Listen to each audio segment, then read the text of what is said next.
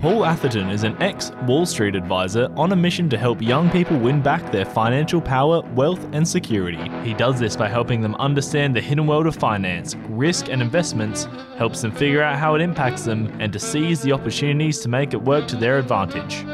This is Paul Street Journal. I'm here with Paul. How are you this morning? Hi, Tim. Yeah, I'm doing really well. Nice to hear. You know, something I've heard is uh, there's you know quite a few different types of investing. You have you know value investing, uh, trading, uh, and speculating. Can you explain the difference? Well, that's that's a great question, Tim. I, I think we all think we're all the same type of trading. We all make the same type of decisions, or perhaps maybe we think that some make better decisions than others. But there are really different types of investing and investment strategies and approaches.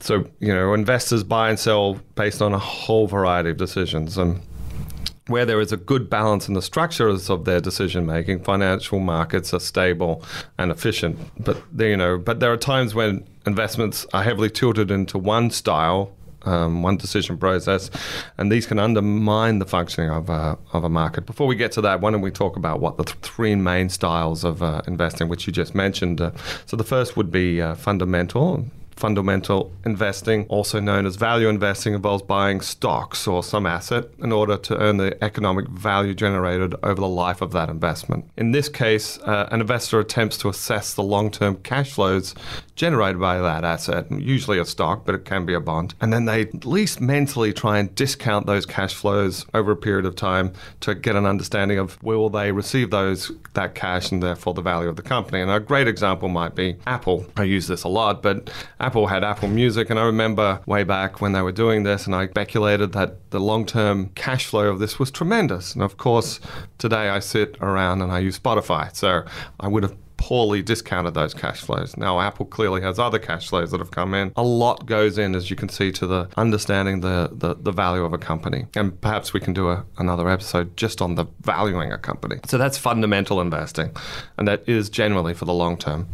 And then you have the more exciting part that some people think is speculators. And speculators, they're, they're a group of investment strategies that take advantage of information that will have immediate effect on the price by they cause short-term changes in the supply or demand of an asset and it could take place in hours, days, or, or weeks, but it's generally over a short time period. And, and these changes of the asset are temporary. And what the speculator does is they get in and out of the market in a very quick basis and make profits in the, in the short term. The third type of of uh, investing is what you mentioned is rel, rel value uh, or relative value. The rel val boys, or the I call, call it arbitrage playing, is really the the area for the big boys, and that's sort of where you might see it on the markets or on Wall Street, and they have access to multiple markets. And what they do is they see mismatches of prices. This happens, but it doesn't happen for long because the rel, rel vals uh, guys, they get in and they arbitrage the difference. So I remember back in the uh, in the 90s when uh, the early days of trading of um, some of the Russian stocks, for example, they were traded early on the New York Stock Exchange and they were traded on the Russian Stock Exchange, and people found that differences were quite significant. So they would buy the cheap version and sell the expensive version, and they would do it until their eyes bled, and they kept on doing it until what would happen eventually the market would close around that price. But uh, that's not for your average Joe. Most investors, most of our listeners will be on the fundamental or the speculators. The problem usually is that, that people think they're investing or doing fundamental investing is in fact what they're doing is making a punt. I think we've touched on that before. Okay, so you know I understand all of that, but why would I choose say one one over the other? What what works for me? I mean, I'm, I'm not not a Wall Street jockey, let's say, but so the best uh, investing is fundamental, and of course there is a place for speculation. For our listeners, it's really fundamental investing or value investing or speculation. The, really, the arbitrage or the relative value trading is for the traders. So it's not really a place for for um, your listeners. But I would say that um, if you look at the three strategies, relative value, speculation, and fundamental investing, e- each of these investment strategies plays a very important different and necessary role ensuring that markets function. This helps keeps capital low, absorbs financial risk, and allocates capital effectively. So a well-balanced market is relatively stable and allocates capital in an efficient way.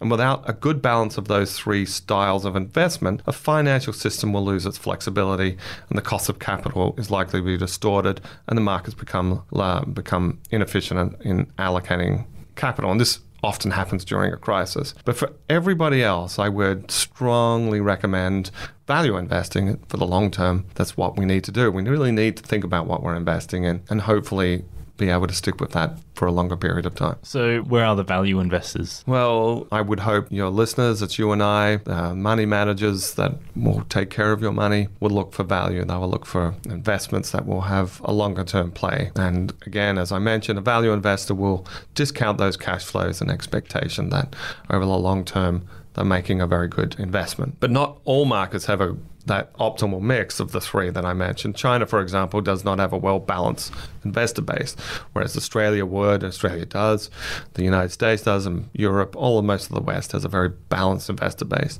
But China doesn't. There is, in fact, really, there is no arbitrage trading because this requires low transaction costs, it requires credible data and the legal ability to short securities. So none of these are really available in China. There are also very few value investors in China because most of the tools are re- that required for the value investing are good macro data, good financial statements, clear corporate governance, a good governance framework, predict- predictable government behavior that they're missing. Um, I think we overlook uh, that, and when we're talking about our own country in Australia, uh, we have all of those in place to enables us to make value investing.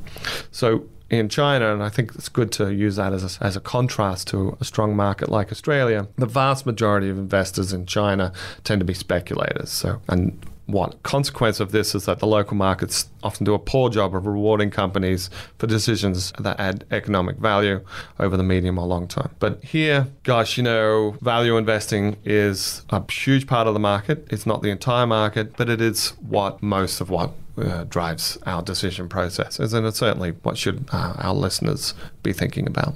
So that's, I guess, uh, part of just the capitalist. Um, that's the capitalist yeah. mix. You know, you, you you want people that are speculating, you want people that are value investing, and you want arbitrage. That that nice, healthy mix produces a functioning market. And our part to play in that is value investing. Right? We we want to look out for those value investing. And as I mentioned, probably something I'll mention a lot. What you've got to be careful about is is it value investing? Because often people think it's a value, or they're value investing, but often they're making a punt.